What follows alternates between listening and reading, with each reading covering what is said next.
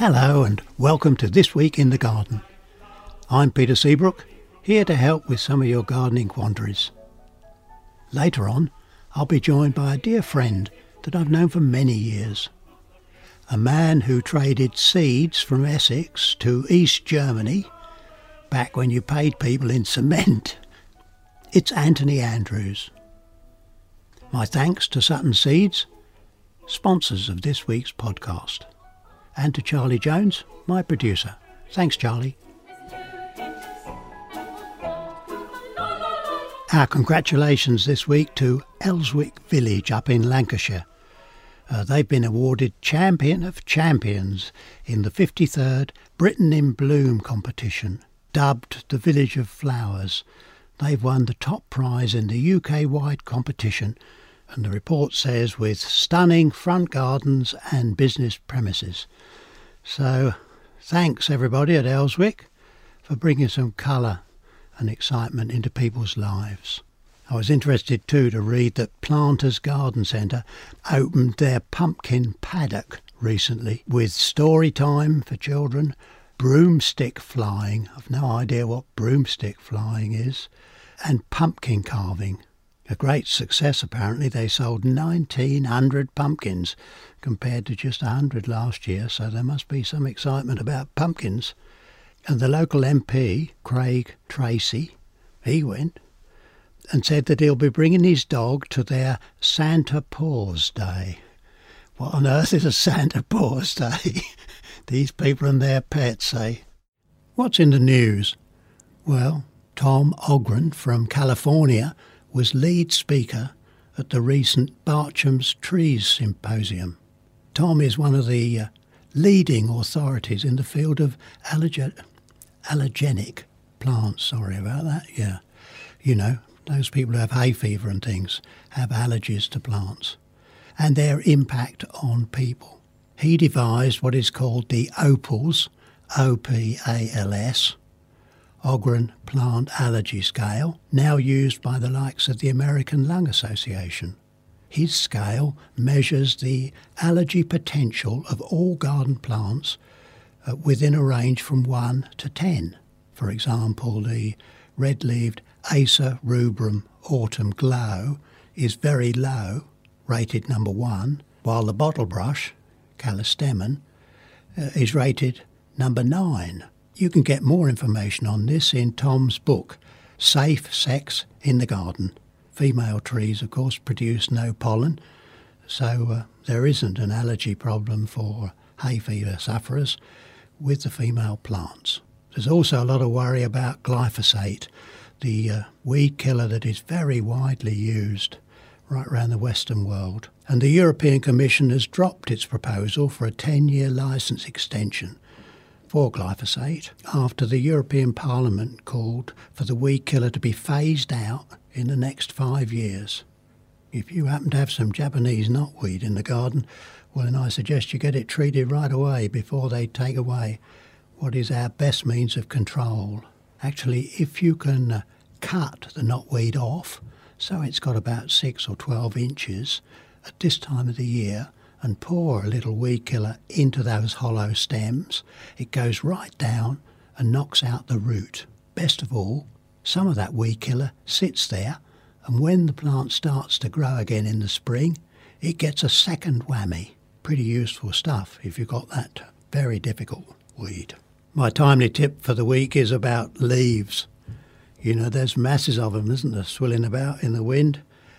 But they're like gold dust if you can gather them up and rot them down into leaf mould The best bet, if you've got space enough, is to make a bin with four posts and some chicken wire around it at about a metre cube. And then just keep stuffing the leaves in wet. They don't heat up like other garden compost. It's fungus and enzymes that rots them down, and they'll take two years or so in most cases. But boy, at the end of that period, you have some of the most beautiful crumbly leaf mould perfect to uh, improve soil, to mix a bit in composts, and to use as a mulch. I'm very pleased to introduce my guest today, Anthony Andrews. We first met, oh, back in the 60s, I think, when he was managing director of Hurst, Gunson, Cooper Taber. And no, that's not a lot of solicitors. It, it's a combination of Essex seed firms. Have I got that right, Anthony? That's right, yes. It was all formed together in uh, 1961. Uh, and Gunson were the first electronic sorting company, weren't they? they... Yes, Gunson was the, really the holding company, although the holding company was called Agricultural Holdings, but the actual wholesale seed company was R.W. Gunson Seeds Limited. And after the war, they created a machinery division which produced uh, electronic colour sorters to sort discoloured peas when there was no hand labour left because it had all gone in the wartime. But how did you get into the sea trade first of all? I mean, you were managing director when I met you, so how did yeah, you start? I, am I'm, I'm a, a, Harrow boy. I lived in, born in Harrow in Middlesex, and my parents sent me to a public school, not the Harrow school, and I abused my schooling. So at 16, father said, "That's it. You've got to find a job." I'd been interested in farming, but realised there was no way I could get into farming. And one of my colleagues at school had joined a company called Cooper Taber, which we subsequently bought, but he was no longer there. And our careers master found me this company, R.W. Gunson Seeds, in London, in the city, a wholesale seed merchant, and I joined them in 1954 as a trainee.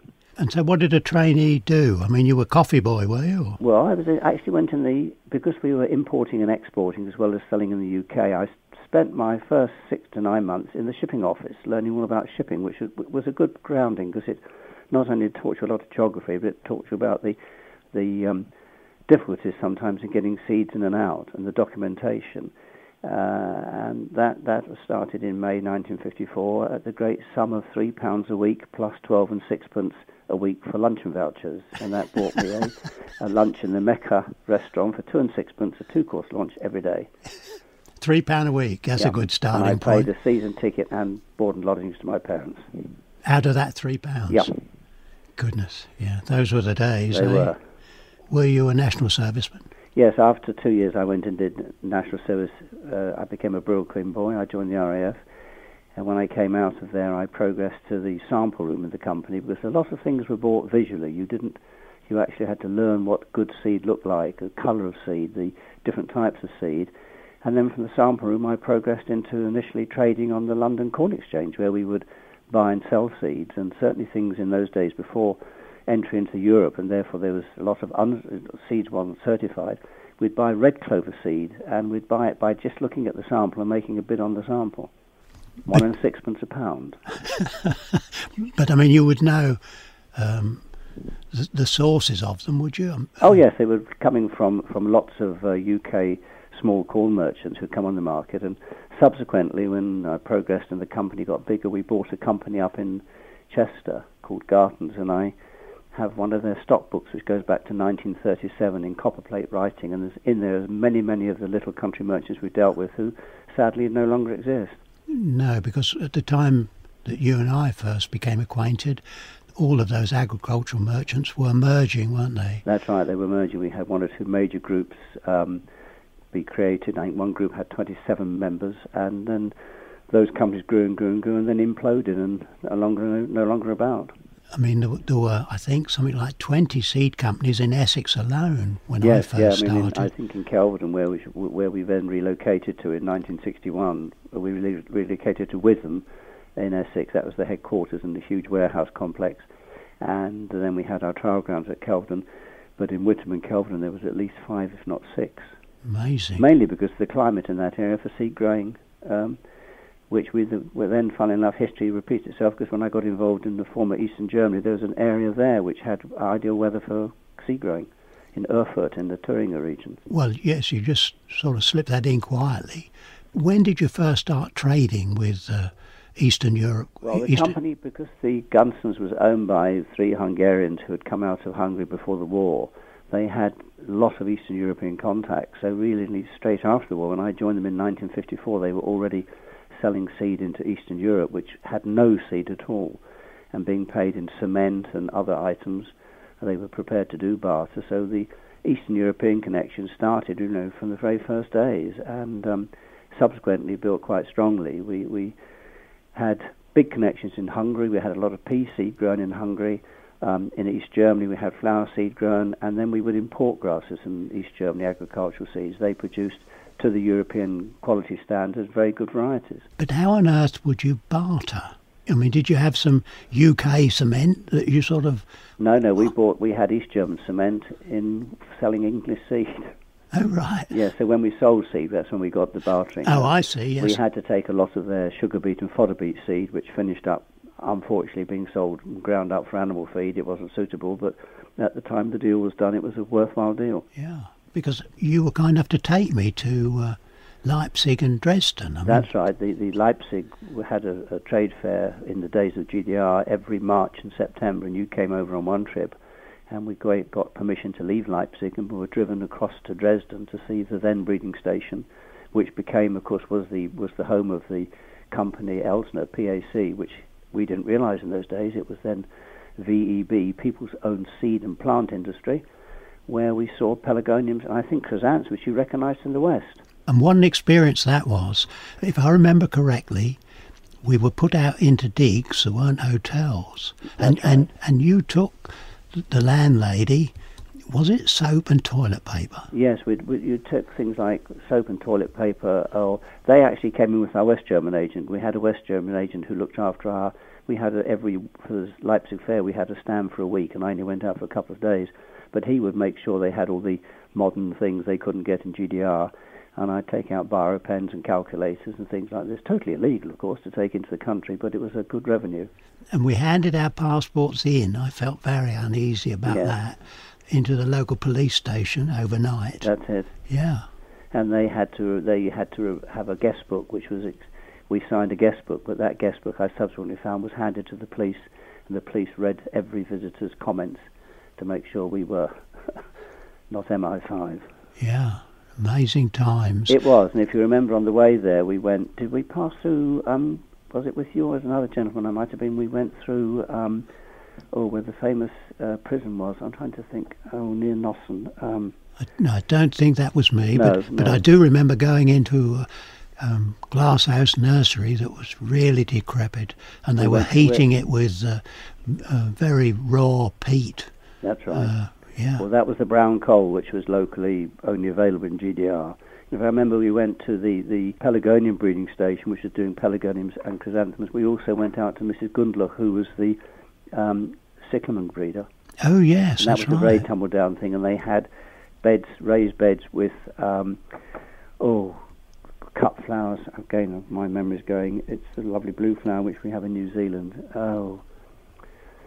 But they go, no, I know what it was. It was um, amaryllis, cut amaryllis. Cut flower, yes. But, but the interesting thing about the East German cyclamen was that they were very tall stem, weren't they? Grown for cut flower. They were grown for cut flowers. Yeah. Um, yes, and they reckoned if you cut a cross in the bottom of the stem, it'd last 14 days in, in a, a specimen vase. yeah. And then, of course, they produced the mini Dresden cyclamen, which was the start of the whole little mini series we see today. But they were open pollinated, whereas the modern breeding is all hybrids. Yes, all F1s. Uh, And then coming back home, uh, you were the one that introduced me to uh, uh, Hunter and Elka ryegrasses for lawns. Yes, I remember that very clearly because it was a, a BBC Gardeners World program which you did. And we had the lawn plots there, which we didn't think we were going to cover, and you spotted them. And I just talked you through the fact we had a new purpose-bred perennial ryegrass, which was very dwarf and fine-leaved. Up till then, we were using ryegrass, which would be used in cattle production and um, grew very strongly. And uh, this was a revolution. I think it was one of the possibly biggest breakthroughs in the last 50 years that um, turf grasses were specifically bred for turf and not being a secondary use of something which was in a, as I say, in a hayfield. Yeah, because in my early days, if you got um, a ryegrass to sow a lawn, crumbs, it was up round your ankles and even your knees before you blinked. I remember on that particular day it was very good because we had it, stood out these replicated four plots of this fine-leafed ryegrass compared to the others. And I remember picking some leaves and putting on a black book that showed you the difference, and it was chalk and cheese. Yeah, amazing. And then, of course, you had the great Ralph Gould, didn't you, breeding flowers? Oh yes, we had dear old Ralph, our wonderful flower breeder, who passed away in when he was in his late seventies. But I mean, I think when he retired finally, he, we had about 150 varieties selected by Ralph in commerce, and some are still there today. Most of them were open pollinated, um, and therefore they did need strong maintenance. And sadly, as the years have gone on, except for one or two companies, the maintenance is not so strong, and the thing you buy today doesn't really look like the original. And if you see the word Kelvedon or monarch, then very often that's one of uh, Ralph's introductions. Yes, well, that, that went through both in flowers and veg, and I suppose the best known veg would be Kelvedon Wonder Pea. Yeah. I remember his wife Molly saying when they were newly married, he made her, really cross because when uh, he got undressed, he would hang his trousers up and all the seed would come flying out of the turnips. he must have done it every night by the sound of things. Yes, I have to say, in the days of turnips on trousers, it would be quite interesting to plant what comes out your turnips. well, it would with Ralph, walk, you know, walking and checking all those yes, things. Yes. I mean, that's how he found the red Nigella, wasn't it? Just oh, yes. one plant. That was one plant, just crop inspection an acre, following a thunderstorm, and he just happened to walk into the field at that point and see this pink bud, whipped the plant out and back to the nursery, and that was the start of the uh, Persian rose Nigella. Yeah, and all the red Nigellas we have, pink and red and Yeah. different colours, came from that one plant right, found yeah. by Ralph. yeah. And then more recently, once you retired from the uh, Hurst Gunson Cooper Taber and, and their subsequent owners, you've worked for two German companies, haven't you? Yes, having uh, the wall having come down in 1989, I parted company with the then new owners of um, Hurst, who had, who'd gone into a sort of multinational company, and they were then looking to sell it. I thought, well, I'll start to help people export to Eastern Europe, where I've had some connections. It it turned out the other way. I helped two former family businesses in former East Germany, who were not communists, who got their businesses back, helped them re-establish their business in the UK, and for one of them also in the States and Canada. And people will know, particularly some of the PAC Pelargonium breeding, isn't the one that's your namesake that's doing rather well? Yes, I'm very honoured that they named one. A, a, a Scarlet is still the most popular variety in regal in uh, zonal pelargoniums, and um, they named one. They said, could they call it Anthony? And it's still their bestseller. What they didn't realise, the year they named it Anthony, was exactly 50 years of me being in the industry, which I kept quiet about. the secret's out now, hey? I mean, I, I love the story uh, that um, the late Mr. Elsner used to tell about the, the Pelargonium Evka.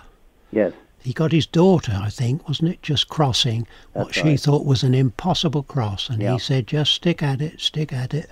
And after some years, got one seed, which produced that beautiful variegated, very free-flowering ivy leaf geranium. yes, it was it was a sterile variety, so it shouldn't produce seed. But uh, he that was the story. I remember him telling you that. It was an interesting story. He was a wonderful man. He was the third generation of William Elsner's, and uh, Was he third generation? yes, he was William Elsner the third. Right. um, uh, was in the war in, in uh, the desert as a sergeant driving one of the generals, not Rommel. The German general realized that they were going to be overrun and said, You'll be treated better as an officer, made him a lieutenant that night, and the next day he was captured and spent the rest of the war in America teaching the Americans German. I didn't know that. Yeah, that was his wartime history. And it's rather nice because up here we've got um, Elsner did supply. We now it is our local village. We we put plants outside the hangar of the famous Battle of Britain Memorial Flight, and there's 75 tubs each with an Anthony in it. And uh, when that started, of course, Mr. Elsner was available, and we we took the uh, crew were demonstrating in Berlin, and we took them down to Dresden. And they presented him with one of only 250 ever minted coins of the BBMF. And he said, you know, it was a rather interesting meeting the young pilots of today, meeting a aged German who was across the other side of the war, but friendship through flowers. Thank goodness. Yes. Yeah, that is one common interest, isn't it? Oh yes. That crosses all religions and all politics, the love of growing things. Oh yes. I said that seeds and plants have no no uh, political or geographical boundaries. And now you're working with your local school. That's what we like. People with experience. Yes, we we I do the garden club every Friday, and we've been very happy. We've supplied you two years running plants to add to your Chelsea show, and we're happy to continue to do that. I mean, they were grown on the windowsill of Class Four, much the uh, concern of the mate, the teacher in there, but we got them. No, the- well, we, we, should name the school, Yes, it's Edenham Church of England Primary School, which is near Bourne in Lincolnshire. Yeah. We're only a school of 107 children, but we have most enthusiastic gardeners. In fact, um, I do the gardening club there, helped by the head gardener from Grimsthorpe Castle, and it's difficult to curb the enthusiasm when you say, "Would somebody please go and get the wheelbarrow?" 14 people rush to get the wheelbarrow. well, keep up the good work, and, and I'm, I'm hoping to hear shortly that we have space at Chelsea, and so we'll be worrying you again. Anthony, thank you very much for sparing time with us today.